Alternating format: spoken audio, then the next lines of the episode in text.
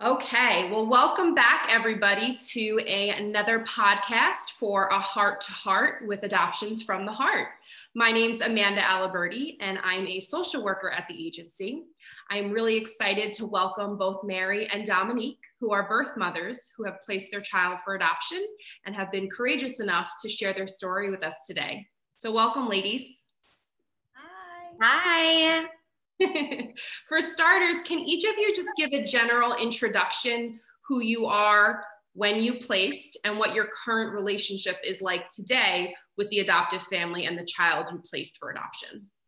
So I'm gonna have Dominique go first. Okay. Um, so I placed, um, experienced my first unplanned pregnancy when I was 17, so had a three-year-old at the time when I placed when I was 21, my second unplanned pregnancy. Um, and then we started off in a super closed adoption and fully closed adoption, I should say, and then opened up a month later. And so now we're in a pretty open adop- adoption. And so now those kids um, in 2020 are seven um, is the one that I'm parenting and will the my birth son will be four this month in November. So that's awesome. So the child you placed is four years old and the child you're parenting is seven. Yes. Mm-hmm. Awesome. And what type of um, like communication do you have with the family? Do you guys visit? Do you uh, text message, phone calls, send pictures? Um, yeah. So we, um, the first year, um, it just looked really different. We were navigating what open adoption would look like for us right now, where me and his mom are really close friends. And so I can see him kind I can see him whenever I want. We are both local to um, Dallas. And so, um, and so right now we, our updates look like um, two times a year is when I would see him. Um, and that I would get an update twice a year. So on the off months that I'm not seeing him, I would get that. So we still do those. So around this time of year, in around his birthday, and then about six months um, from now next year, I'll see him again, um, and I'll get an update in between that.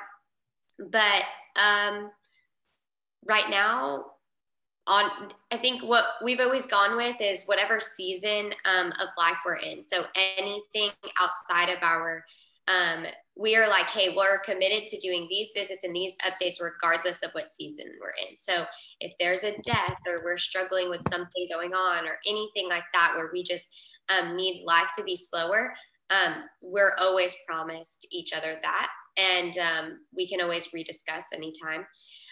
But anything else is extra. And so I babysit him sometimes. And so I'll babysit him on the 21st of this month for um, the longest period of time I think I'll ever babysit him so far. And we just hang out whenever we can. We get to meet up and hang out. And it really just feels like a friendship. Like, hey, are you busy today? We should get the kids together. Or, hey, are you busy today? We, sh- we should grab lunch without the kids.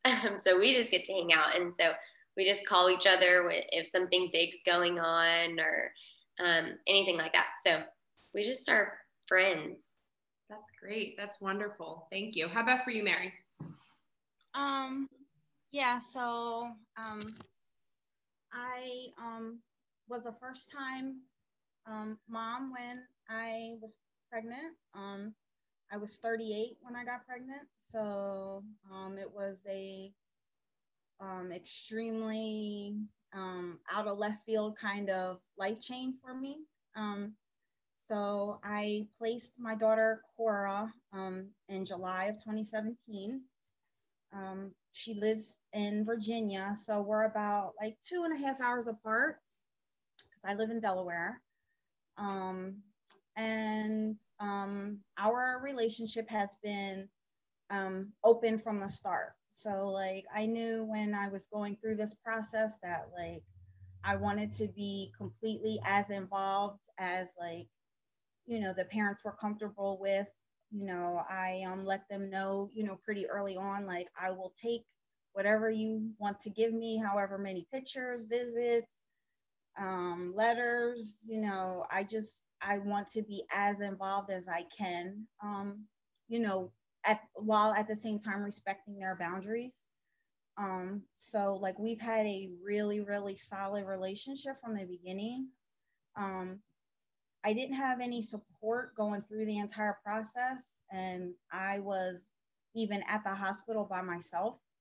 And they, um, you know, when it came time for her to come, she was early and they like sped off the highway. They got here in like 45 minutes.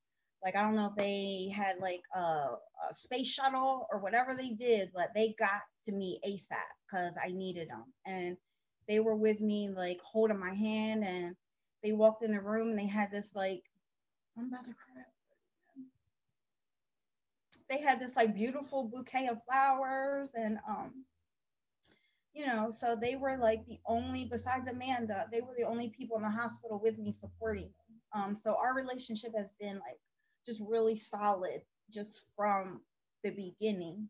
Um, we text all the time, pretty much almost like daily. Um, we do two visits a year. We do one at Christmas where they come up and we um, we go to Longwood Gardens. It's a place here that has like lights and stuff. And then for her birthday in July, they always pay for me to take the train and go down and spend the entire weekend with them and the family.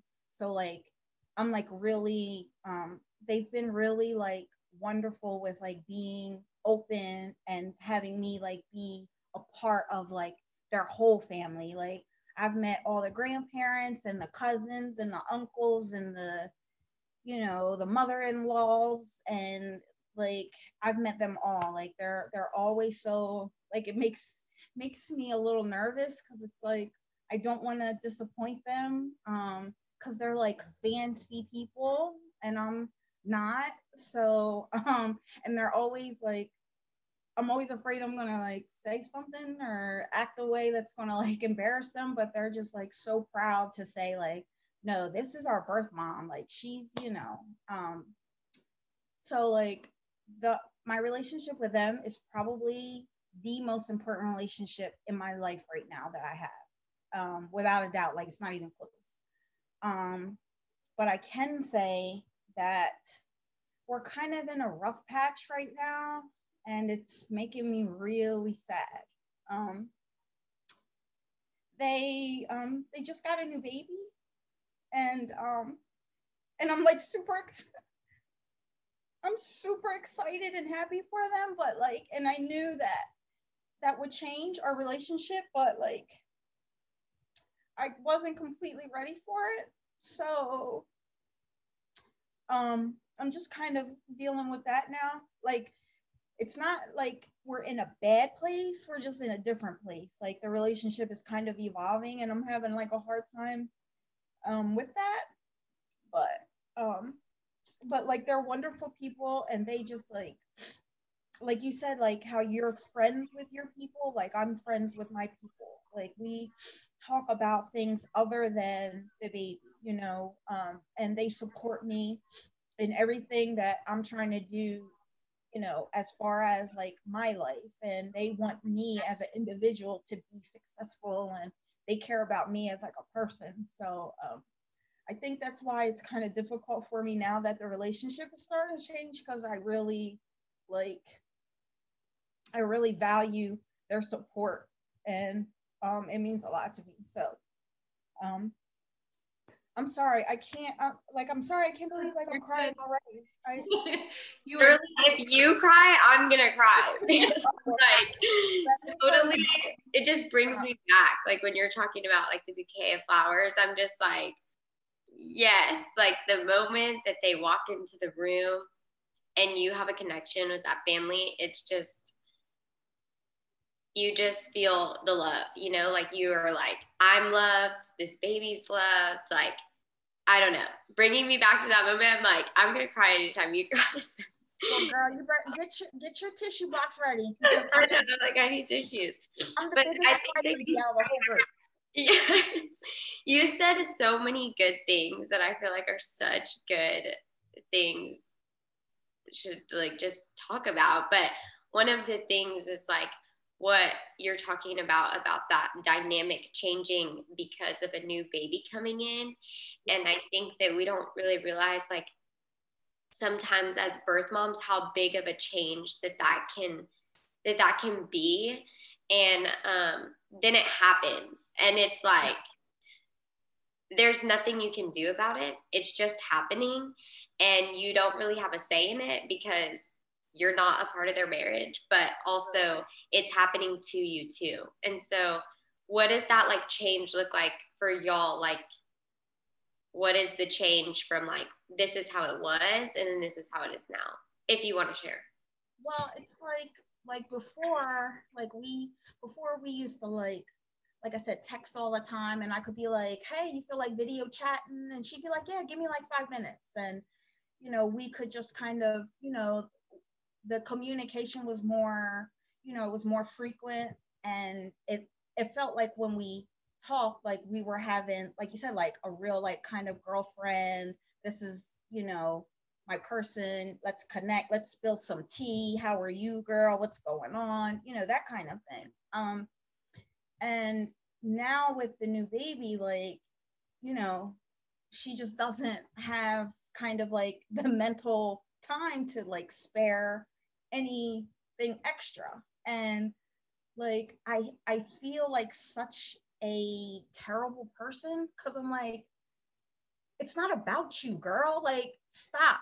Get yourself under control. But um because like I, I am so so happy for them like because number one they're just amazing humans and i want them to have all of the babies and all of the puppies and all of the stars that they want i want unlimited happiness for these people um and they tried so so hard you know and um and then you know you know my baby my baby needs a sibling you know and she's so proud to be a big sister man, you can't tell her nothing. Okay. Like she's always like, um, don't look at Lola. Don't talk to Lola. Lola's sleeping.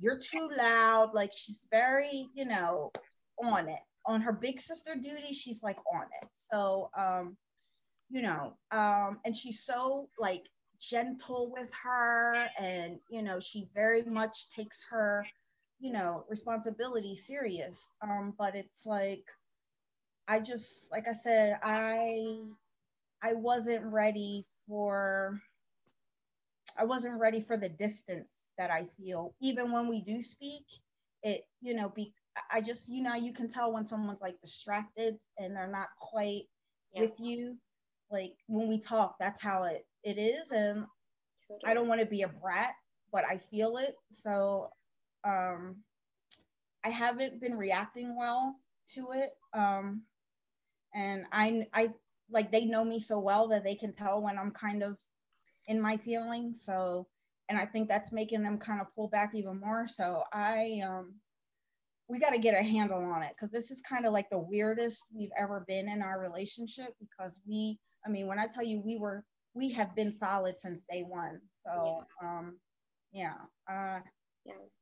And but it, I know, I know part of it is my own fault, like because I don't have a good support system in my own life. So like I put a lot of kind of weight on them that's not their fault. You know what I mean? Like I just held tight to them because I don't have many people. And so like you notice when someone is starting to back away. So and that's not their fault, but yeah. No, that's so good. And I think like it's like both. It's like it's not about you and then it is about you because it's like the reality is is that your grief is like tied to them in a way that like usually grief isn't isn't usually like it's tied to the person that you're grieving but to like involve these other people they're you're grieving somebody who's alive and they're that person's caretakers. And so it's like a part of it is like it is about you, but then again it's not. So it's just such a hard like i remember my um son's my birth son's parents are not um they're trying to have a baby right now. Um but and they have been for a few years but when i first found out i was like jealous and pissed. And when they started thinking about they started talking to a woman who they potentially were going to adopt her baby. So they're not with an agency or anything but people reach out to them sometimes. Like a couple of women have reached out to them and they're always willing. Um, to just do whatever that woman needs. You know if we can help you parent we want to help you parent. If we can help you if you want a place we'd love to um, potentially be an option for that if we've re you know exhausted all of our efforts for you to parent. But just i'm i'm just like there's going to be another birth mom like all of these things come up and i'm like is she going to be better than me? Is she going to not? Like but yeah it's just like being a mom of one you have so much more time than being a mom of two.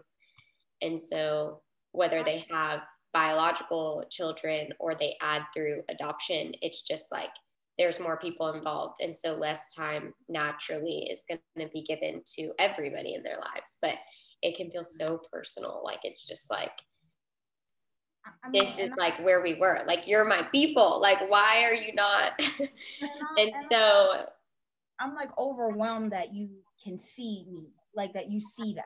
Because like i feel like i said i feel like a terrible person for even like feeling this way. But like thank you for like seeing like seeing it because it hurts.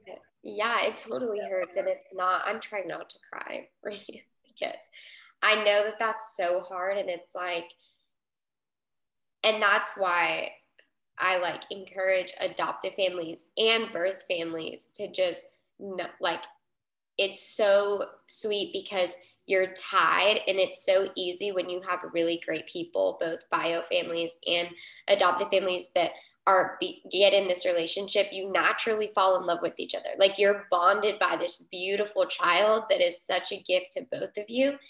And so it's like to um, not become each other's person is really hard. Like especially when you guys just get along and you can find this common interest in the child and um and so it just gets really it gets really hard to navigate when that happens. And i i think i lean in towards like she's my person but she's always communicated like hey i cannot be your person.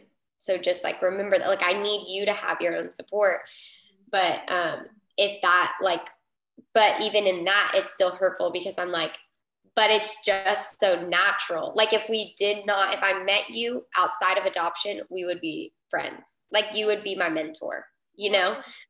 So it's just so hard to like separate the two and it feels really personal, especially for me with the adoptive mom. Like the adoptive father, I'm like, yeah, he's so great, but he's also a man. Like we don't have this yeah. I'm not like texting him if my boyfriend breaks up with me or something.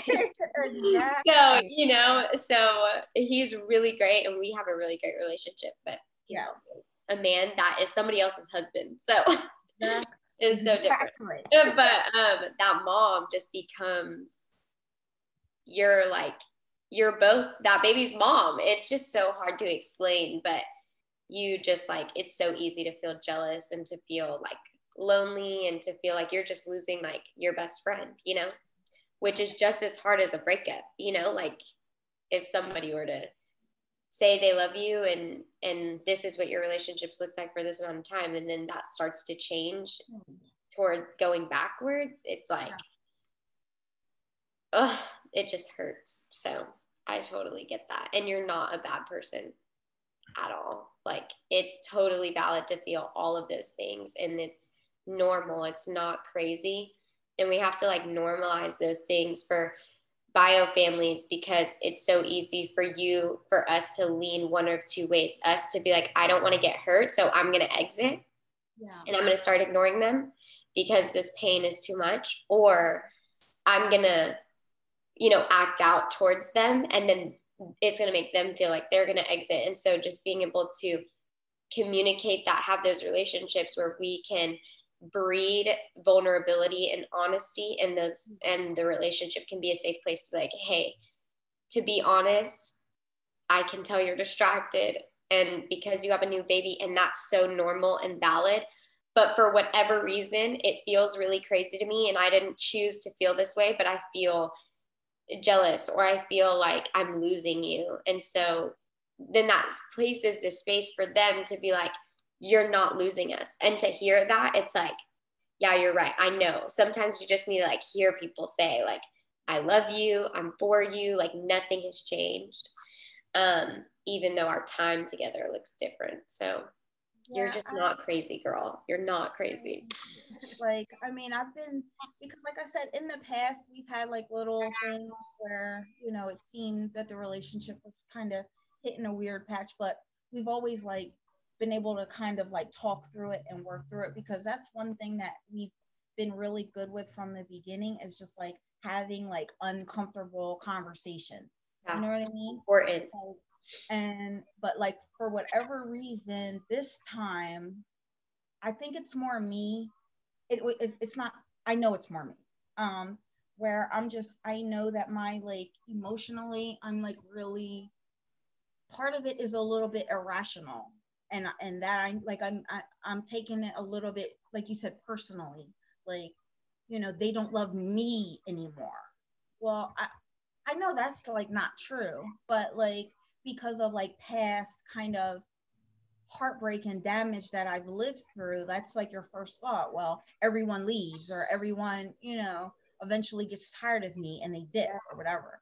Yep. So I've been considering, and now like having this talk with you, now I'm definitely I'm just gonna I'm gonna write them a letter because I do so much better when I write it, and I just want them to just be like so that they can hear me say like I miss y'all. You know what I mean? Like I miss what we had, and but it was un also I got to acknowledge that it was unfair for me to put so much pressure or like so much weight on them kind of building me up. Like that's not their job. Like like your person told you like well you know we have to have boundaries. I can't be your person. You have to have like some love outside of this relationship and that's my fault. I don't you know so they shouldn't have to kind of bear the brunt of the you know the the failures in my life. And like you I don't know, you just made me just, I don't know, it was like you, the way you just described that. Like just, a light bulb going it, off. It made me like see, like I'm being kind of unfair by just putting that kind of oh. weight, so much weight on it. And it, you know what I mean? And taking it personally. So I think. And it's okay that, that you're going to get that wrong, right? Like it's, they're going to get it wrong sometimes and you're going to get it wrong sometimes. Yeah. And we just have to normalize like, hey, I'm not going to be perfect, but I'll admit when I'm wrong. Yeah. And so, and that they have probably some part to own in that, that they could po- probably own too of like, hey, yeah, when you started acting out like that, we kind of pulled back instead of leaning into that and asking questions, which would have been a better response. Because when we lash out, especially women like us who, I don't know your story, but just basically based off of what you were just saying, like, we're we've never really experienced that unconditional love fully from other relationships and that people that their our relationships with them and receiving love from them is dependent on how they feel or our responses to them.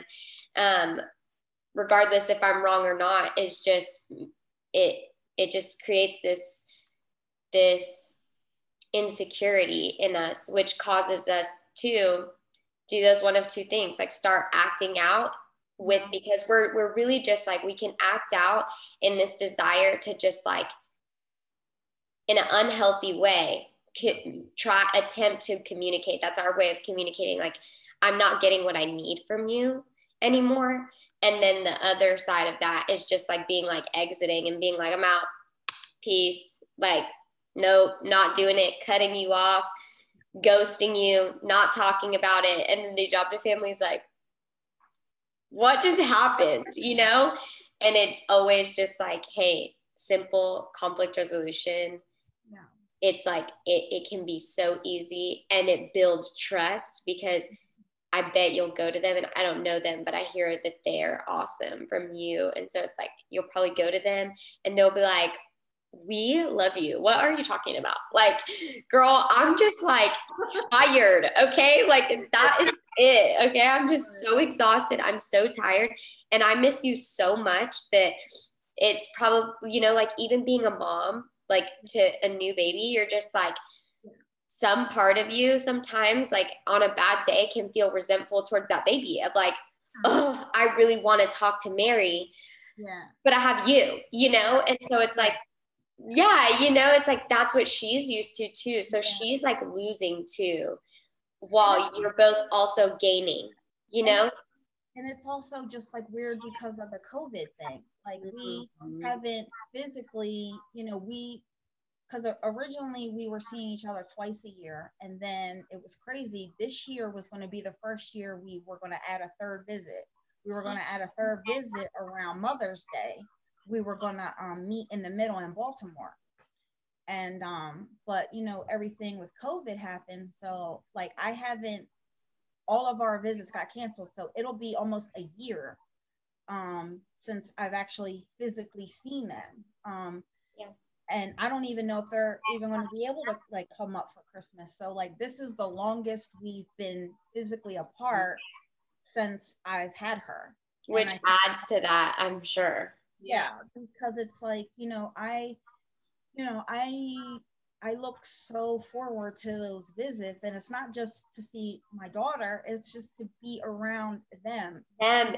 Yes because yes. they, just, they just bring so much good love and light and energy you know they just i feel like a good person when i'm with them mm-hmm. and um totally like i miss that you know i just i miss how i feel when i'm with them yep yep dominique there was there was a um a clip in one of the videos i saw of you. I forget which one it was called. I was sent numerous videos that you were yeah. The moment when you were in the hospital bed and you said that I forget your exact words, but when the adoptive mom walked in the room, she just mm-hmm. made you light up. Yeah.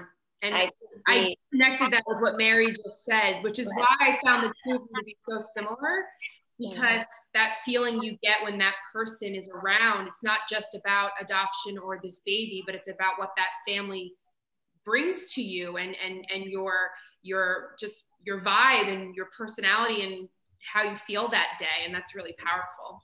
Yeah it is. It's like that family just because you you in in adoption like it's this when you get really awesome adoptive families and you know that they're like authentic and honest and just like real you can just feel it like it's just not fake you know and um and you to feel them through some of your own insecurities around adoption as an adoptive family and some of your own um, hangups and things. And they're still not perfect in that, but you could tell that they've worked through a lot of that before we met. And you can't love a baby without loving where they come from. And so, as much as they love him, they love me. And you could just feel that, you know? And it's just so it just like on, I was saying like on my worst days, like I was I needed to see her. Like I was like, you give me hope.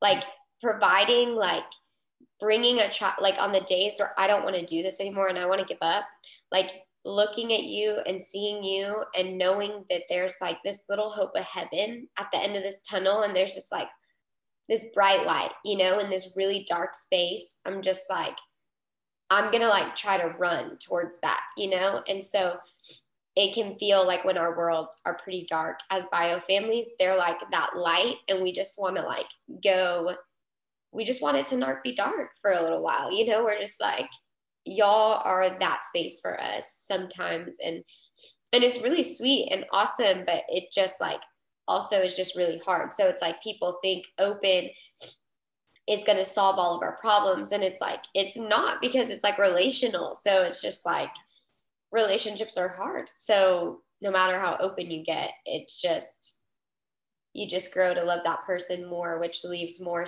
space to get hurt yeah. ultimately. But speaking of, of dark places um, i'm kind of backtracking for a second but can each of you talk a little bit about how you felt when you were facing your unplanned pregnancy because I think that oftentimes that discussion like goes out the door and people have assumptions of how women should feel when they find out they're pregnant and the pressures associated with what we should do. So I'm curious if you can kind of touch on that of how you each felt when you found out you were pregnant. Go ahead, Mary. well, um, um, so yeah, like I said, um, you know, I was 38 when I found out I was pregnant, and um, like initially, I didn't even know I was pregnant, and then like because I had like a a really kind of um, it's a catastrophic car accident um in 2008 where like my mm. spine was crushed and like so like I couldn't walk for like nine months and you know, like I had to go through like a lot of rehab and, and things like that. And so like I have like permanent injuries from that. Um, and so like that in itself combined with the fact that I was like up there in age, you know, was like, you know, I was told I, you know, couldn't have a baby. And um having a baby was like never not on my radar ever. Like I I knew very early on that like being a mom just wasn't for me. And you know, like not every woman has to be a mother. Not everybody not every woman should be a mother. I mean, like let's just be real about that. Um and so like I'm a wonderful auntie. Um I'm a wonderful godmom. I'm a wonderful, you know, birth mom. yeah, like I'll take your kids out for the day and we'll eat ice cream for breakfast and we'll play or whatever. And then i'm bringing their butts home. Like i'm i'm good at that. I will keep them safe. I'll keep them entertained. But you know doing that 24 7 just wasn't for me. Um so um when it happened it was like the relationship i was in wasn't anything that um was stable. Um my living situation wasn't stable my mental situation wasn't stable like physically i have days where i can barely take care of my own self. So like financially i was in you know the gutter like so there was like no feasible way that having a baby was to work. Um so like i went to planned parenthood and i was you know to go the other route until i walked in there and the lady was like um you know you're 24 weeks? And i was like wait wait wait. I'm like wait wait what what are you saying? How many? Like she's like yeah you're like six months pregnant now. And so i sat in my car in the planned parenthood parking lot and cried for like 30 minutes straight.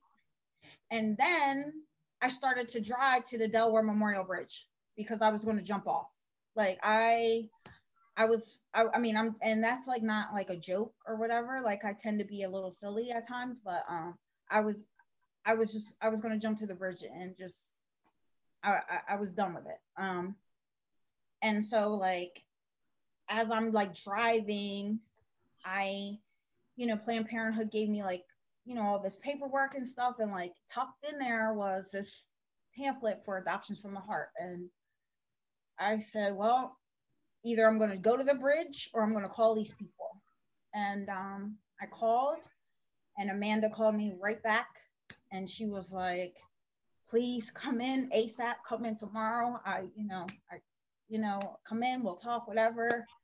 Um, and I went in, you know, in that in that first night, just the realization that like this is real you know like this is like um it just it was like a bomb had like blew up on my head.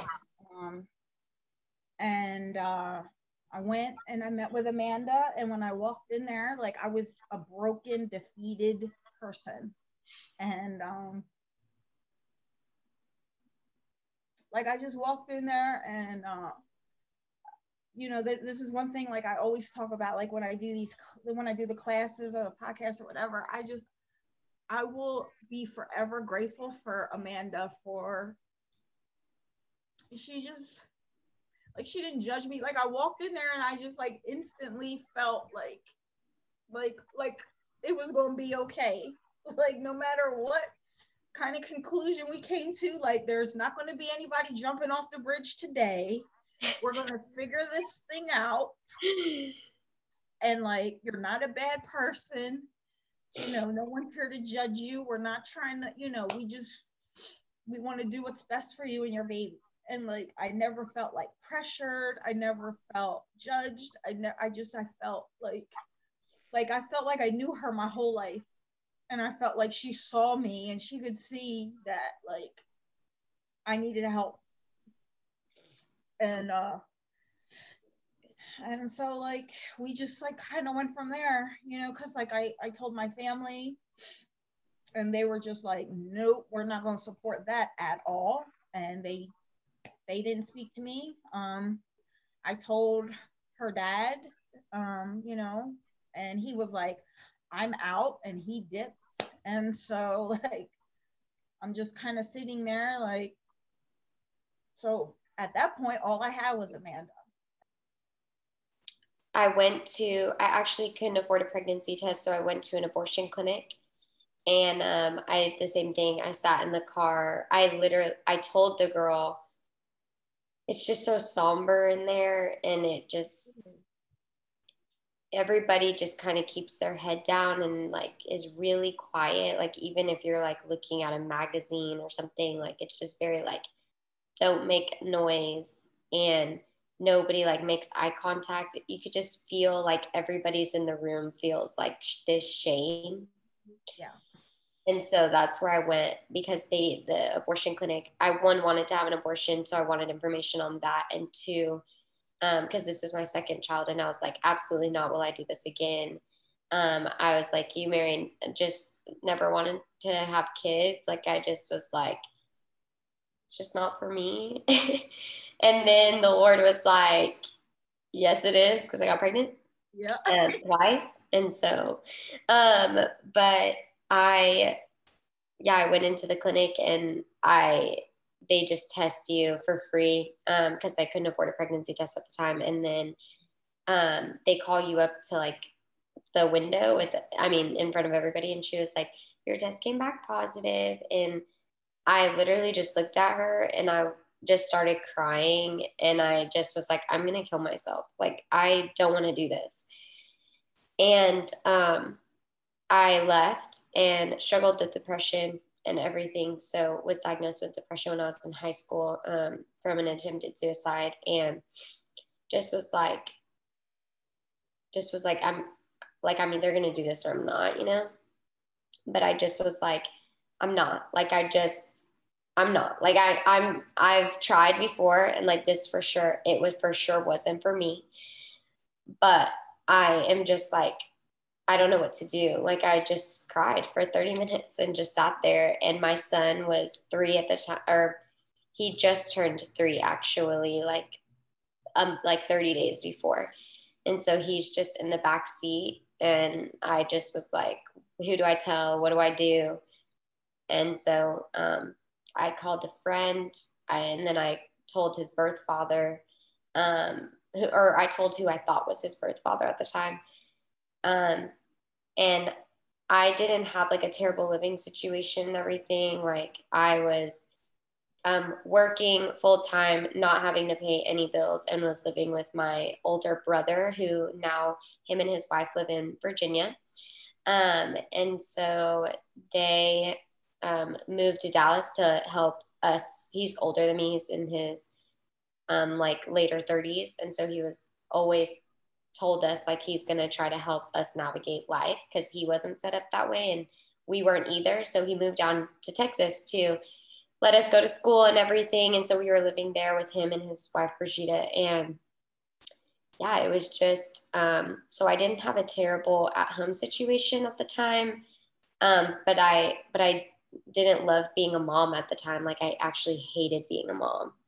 And I like I was drinking, I was partying, I was smoking, I was taking pills, I wasn't like going to raves. I was just doing everything I could to not feel um, or actually to feel anything.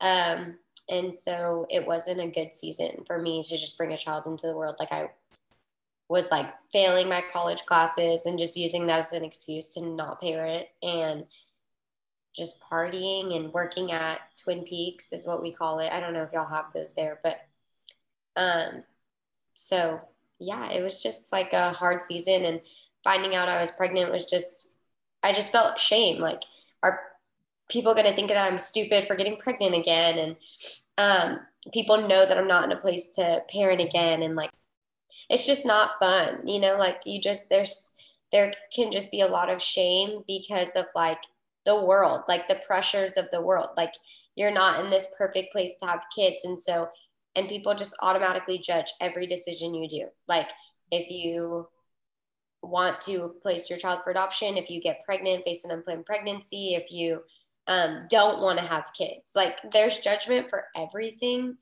And so it's just, there was just a lot of shame. So I hid my pregnancy for a while for my family as long as I could. Um, at least I thought I was hiding it from my brother and his wife, but she always, she, we've talked about it since, and she's like, I wasn't stupid. Like, um, I knew you weren't drinking anymore. And like, right. you know, you weren't going out, but you were still like throwing up. So right. you weren't sick, you know, you didn't have the flu for three months. So I'm like, yeah, true, true, true. I thought that I could hide it. I'm also only 94 pounds. And so like big shirts don't work. like, you just see it in me. So it's just, it's clear um, after like a few weeks that I'm like gaining weight. So yeah, it was just really hard. But I think people do have a really big, a really bad stigma on like women facing unplanned pregnancies, you know? So, how do you think the world perceives birth parents, specifically birth mothers? How do you think the world currently like looks at birth mothers? I think the way that Hollywood portrays them to be, which are like drug addicts, don't want our babies, um, don't care about the safety of them because we drop them off at firehouses in the middle of the cold weather or leave them in dumpsters. Um, and so I think you, I think that the, that's how Hollywood portrays us. And so if you're not a part of the adoption community, then you wouldn't really know like how actually killer freaking cool we are. you know? So I think like we're pretty awesome. And for, I think how they should view it versus how they don't is like i think one it, there's a skewed view of foster care and all of those things. And so we have to be we have to like fight for the education to separate the two. Um, and not that those biological families or those birth parents are any you know like we're we're all coming from really broken situations and backgrounds. Um, and so but we the situations are absolutely very different. And so birth parents are like i mean some of them really are kind of crazy but that's like with any people group. Like there's crazy white people there's crazy black people there's crazy asians there's crazy women there's crazy men there's crazy everything. Like we're all just crazy you know like there's a crazy people group for anything you want to like put people in a box for um, and so I think like they view us as like these like worthless, like can't believe you would do that, bad mothers. And it's like, hey, we are some of the strongest people emotionally to have the emotional, even in like you were talking about, like the state of mind, like your mental wasn't in a good place, but because you love your child so much, regardless of mental state, addiction, desires, like like anything like homelessness, prostitution, like anything, or women just in college who just, this isn't for them. Like they literally are like, can acknowledge this is my situation. It's not going to work to provide me a good space to be a parent. I'm going to place my child for adoption.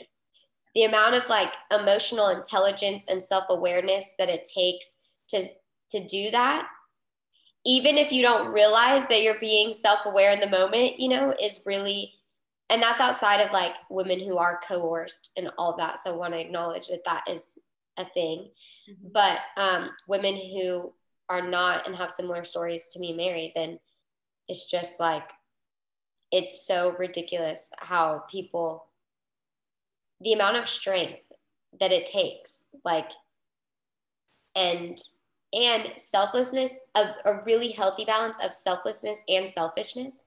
Because a lot of people say, oh, you're so brave and you're so selfish. And then, like, there's like these really extreme spectrums of like, you're so brave and you're so awesome and you're so good.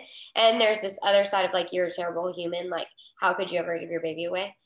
And it's like, there's like this middle portion of like balanced between the both of like selfishness and self awareness of like, I don't want to be a parent, admitting that out loud, or, you know, I want to finish school and I won't be able to, or this is, if I bring a child into my current situation, my needs aren't going to be met anymore to some certain extent.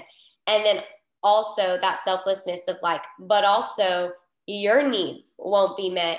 And this is going to cause us both a whole bunch of pain. But as a parent, I have to make the best decision for the both of us. So and for me, I was factoring in my other child too. So, like, if I bring another child into this home, what am I taking away from him? So, right now, you get, you know, to go, we get to go out to eat every week, and it's like once a week, or we get to go to the zoo for your birthday. But it's like if I have to buy diapers and formula and I have to pay for daycare for two of you, you're not getting any of that like we're actually going to barely scrape by at that point. So um, you're not going to not only get that, not the extra, but you're also, your essentials won't actually always be met, most likely. And so I think that that is just like, it takes a lot to like be able to process through that. And there are so many women who cannot, who are like, absolutely not. Like, I'm okay with bringing my child into a bad situation. Mm-hmm and like that's a choice that they make but it's like there is this amount of selflessness and selfishness i would say that goes into making that decision so. Totally. What about you mary? I think you made um, a very excellent point when you said like um, being self-aware. Like a lot of people like to say it's like selfish like oh well you you just threw your baby away. Like like that's what my brother says to me all the time, Oh, you just threw your baby away. And I'm like, I, I don't remember tossing her into a dumpster. Like, I didn't throw her away. I gave her an opportunity to have an amazing life. Like it had, you know, like for you to even for, for you to simplify it down to that that ugliness is not fair. Mm-hmm. Um well, know, and it shows how small they are. Like exactly. it shows your lack of self awareness and ability to be self aware. Exactly. And it's like, um, you know, it's like, but these will be the same people that, let's say that there is a girl who throws her baby in a dumpster because she doesn't want it, because she was forced into having this baby. They'll be the same people that'll be like, oh, well, she needs a death penalty and all, all, you know, they'll be so outraged. But like like women and that's part of like where we are now like as um kind of like where we are as women we don't we don't get choices. Like we have the illusion of choices but in reality the the consequences that come with those choices is so unbalanced and is so unfair you almost feel like you don't have any. Because i made the choice I made, which was going to be best for me and my daughter, but I also sacrificed my relationships with people that I thought loved me. So is that really a choice? No, it isn't. You know what I mean? So it's like there's the illusion of choice, but you really don't have one. And like you said, like the the stereotype of someone who gives their baby away is, oh, well, she's a drug addict or she she's selfish. All she wants to do is party. She don't want the responsibility. Like you have no idea, like these people that say that have no idea the mental anguish and that you go through when you ultimately have to make the decision to say, I'm not what's best for my own child. Like I'm not good for my own kid. To to to that is a hole that can never be filled with nothing. There's nothing that can fill or repair that hole. And it only gets worse when you have people that say things like that.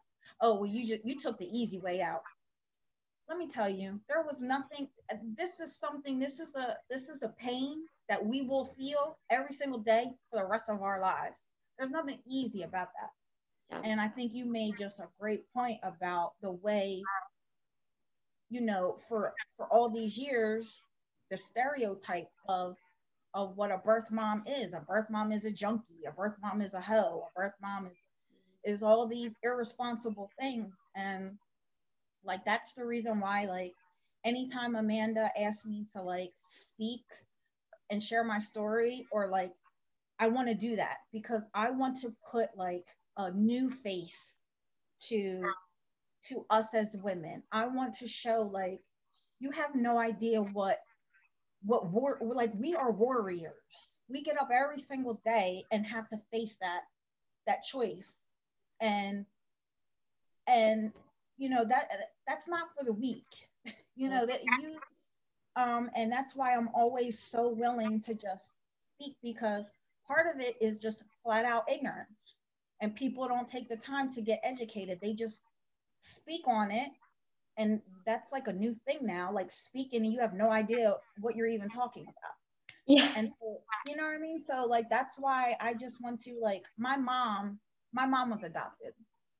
And this was back like in the 50s and she had a terrible experience with her adoption like and she never got over it and it affected her whole life. Like she always felt she always felt like she was thrown away because like back in those days it was basically like here's a basket with a baby in it and we're out. Um and so like it affected her her whole life and she was like an alcoholic and and she had a very very sad life and she died in a very tragic way and you know she never got over it. And so when i told her what i was doing like she took that like you know what happened to me? How could you do that? And i'm like mom you're not listening. Let me try to educate you.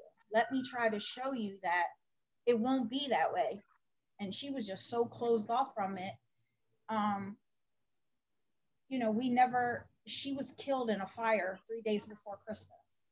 And we never reconciled on that. Um and so like i said any chance i get to um just be a cheerleader and be an educator mm-hmm. about how beautiful this process is uh, you know, I'm always willing to do that because we we are portrayed in such an ugly, ugly way, and it's not fair.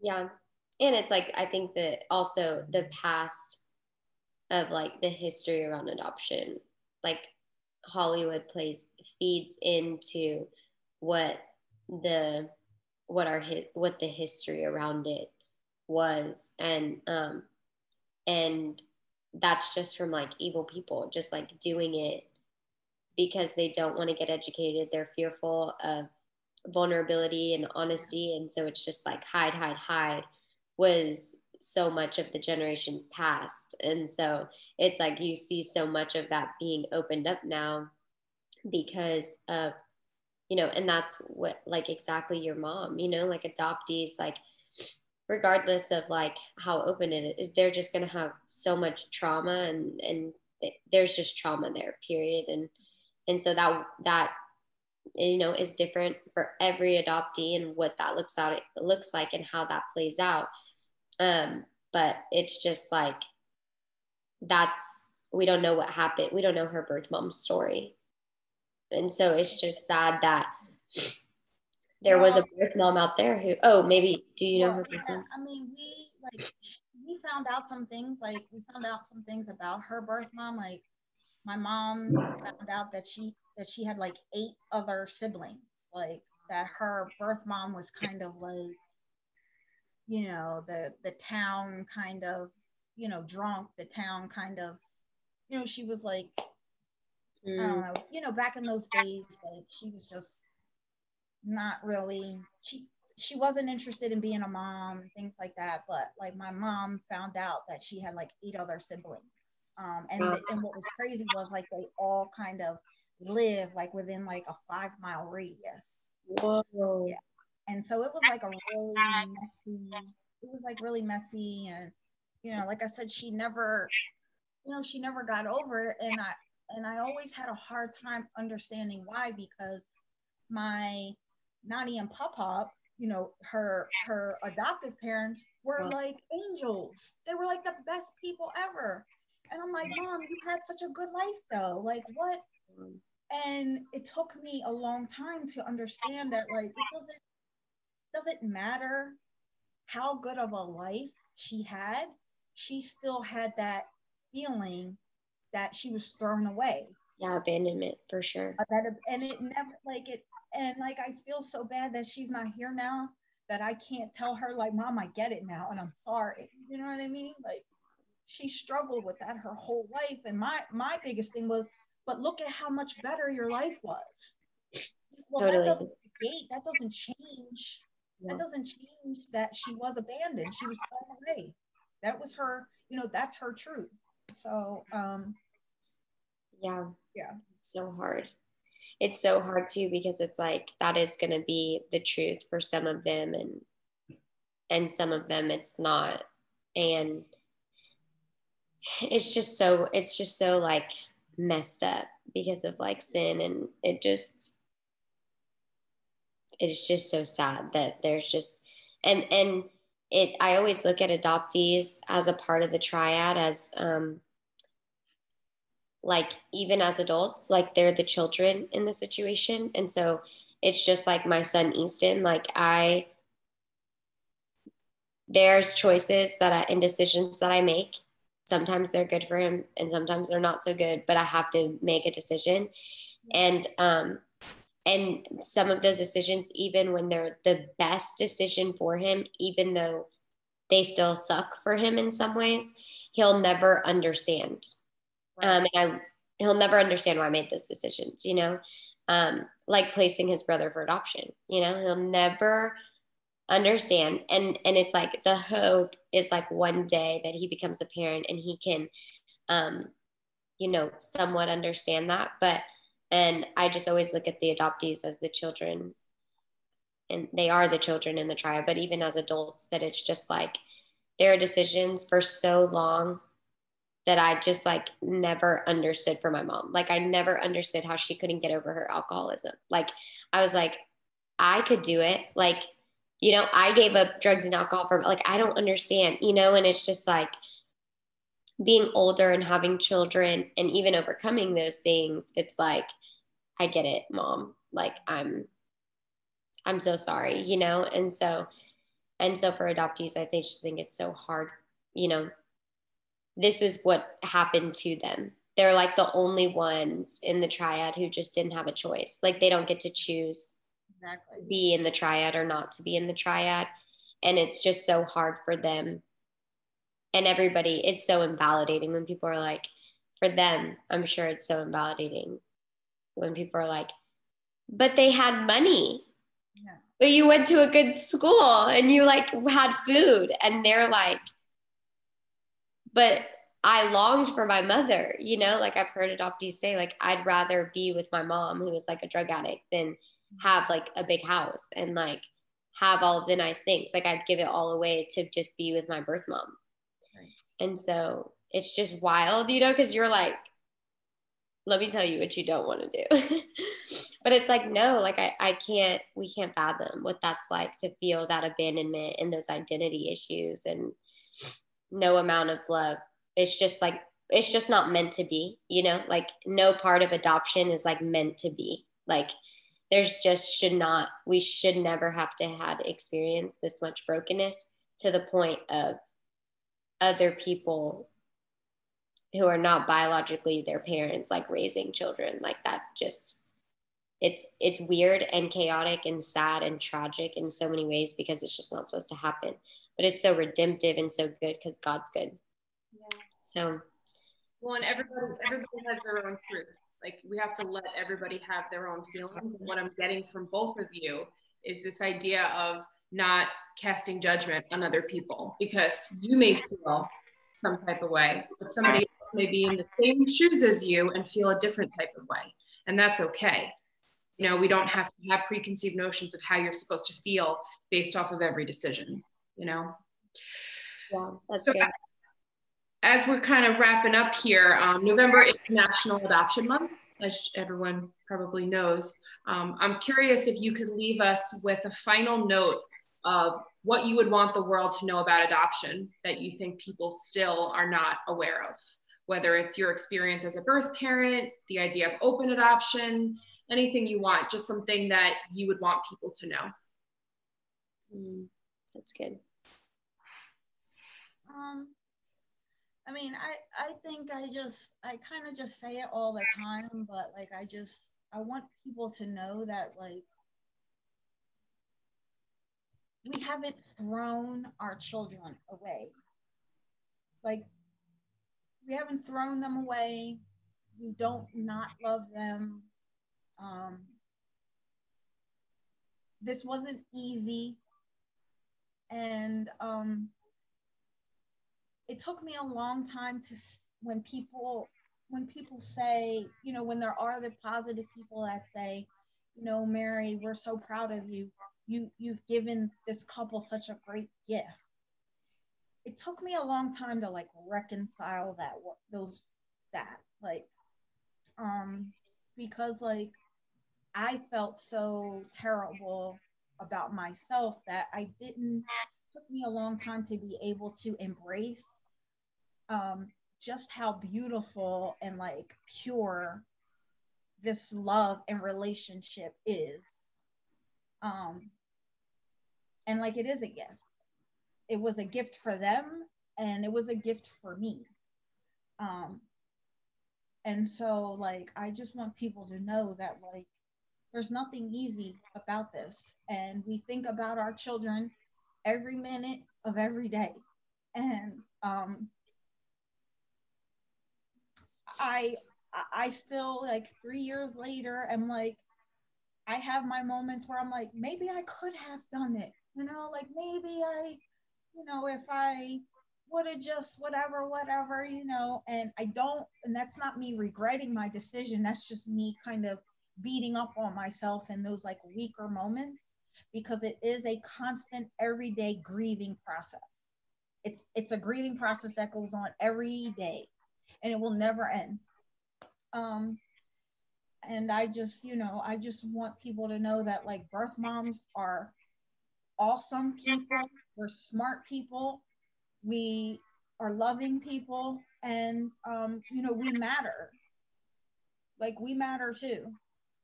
And like it's okay to like um it's okay to like ask us things. Like if you don't know if you're unsure of like something about how the process works i would much rather you like ask me a question than just like make assumptions about what what this is. Um so like that's kind of just what all i would say is like we didn't throw our kids away and this was by no means easy at all. Yeah that's so good. Uh, that's so good, Mary. It's like grief isn't linear, you know, it just right. changes. It doesn't ask permission when it comes or when it goes, and it just, just continues, you know. It's like, and it's um, always like there, you know what I mean? Like grief, it's always kind of just out there, floating in the atmosphere, and you never know like when it's going to crash into you. Mm-hmm. It's always there's this like good example. Um, that Ashley Mitchell, who's a birth mom, like uses, but it's that like our grief is like the same size. Um, and right after placement, it's like we're only, we're just as big as our grief. And so it consumes us. And like as we grow um, and like form and other things happen in our lives and other, you know, we gain other like grief circles and things and just like we grow and we get bigger around our grief. And so, but our grief doesn't ever go away. It doesn't ever get smaller. Um, it just can ha- it can come up less often and it does no longer consumes everything, our whole entire world. But it definitely doesn't ask permission when it decides to hit.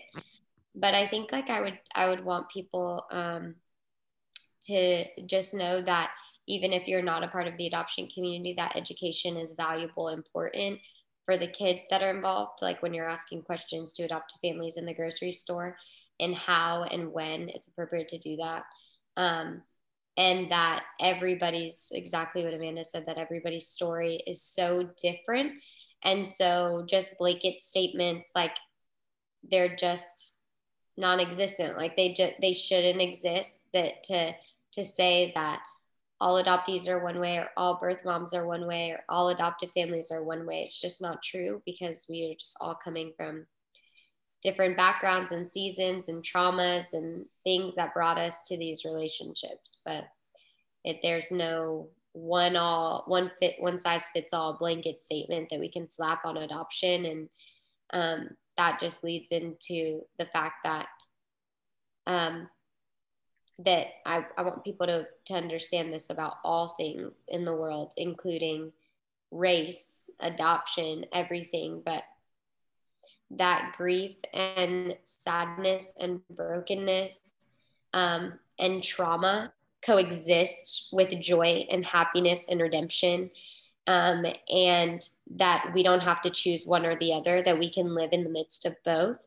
And by sharing one more often or less than the other doesn't um, completely like move it doesn't completely delete the fact that the other side doesn't exist. And so even in adoption is hard and it sucks. And but just because i share a really great photo of like the redemption in our story and just how awesome this week has been or this day has been with my birth son doesn't mean that i'm saying that um, i'm it doesn't mean that i'm celebrating the loss or the trauma that he'll experience.